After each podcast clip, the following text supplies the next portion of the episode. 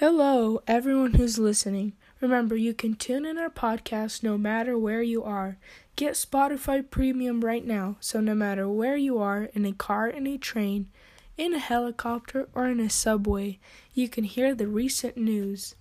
Last night at 11:59 p.m., news came out that the two rival families, Montague and Capulets, faced tragedy when the stud Romeo and the immature Juliet killed themselves.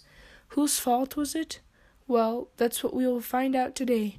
After this short break, we will begin the interview.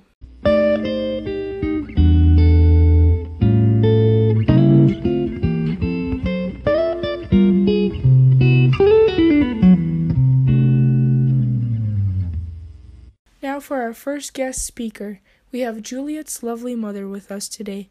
Lady Capulet, how are you feeling? We apologize for making you speak at this horrible incident, but we all want to know how do you feel? Did you see this coming in any possible way? Who is responsible? Hello, everyone. Thank you for having me here. To be honest with everyone, I wasn't very close to Juliet. She spent the most time with the nurse who raised her. I believe that you could only blame Romeo. If it wasn't for him, my lovely darling would be with that fine Paris. I feel terrible because I never even got grandkids, you know? Um, I most definitely don't know what you mean, but moving on. So let's see how the nurse feels about this. We will begin the interview in a little while. Everyone that is listening in, how do you feel about the whole situation?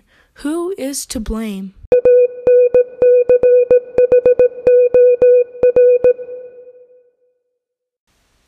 We are glad to have you joining us today. You are like a mother to Juliet, so tell us, what is your personal opinion on this situation? You knew all along. Why didn't you try to stop them? Did you have any hope for those two? Who is to blame for what happened? Well, yes, I did know about her and Romeo, but I didn't know that she was faking her death. I just can't believe that they are both gone. So, who is to blame? I believe that both of them are too young to get into such a mess. They are both wrong for rushing into something like this and not even thinking through the consequences. But I do have to say, he was quite the cutie. You are right about that.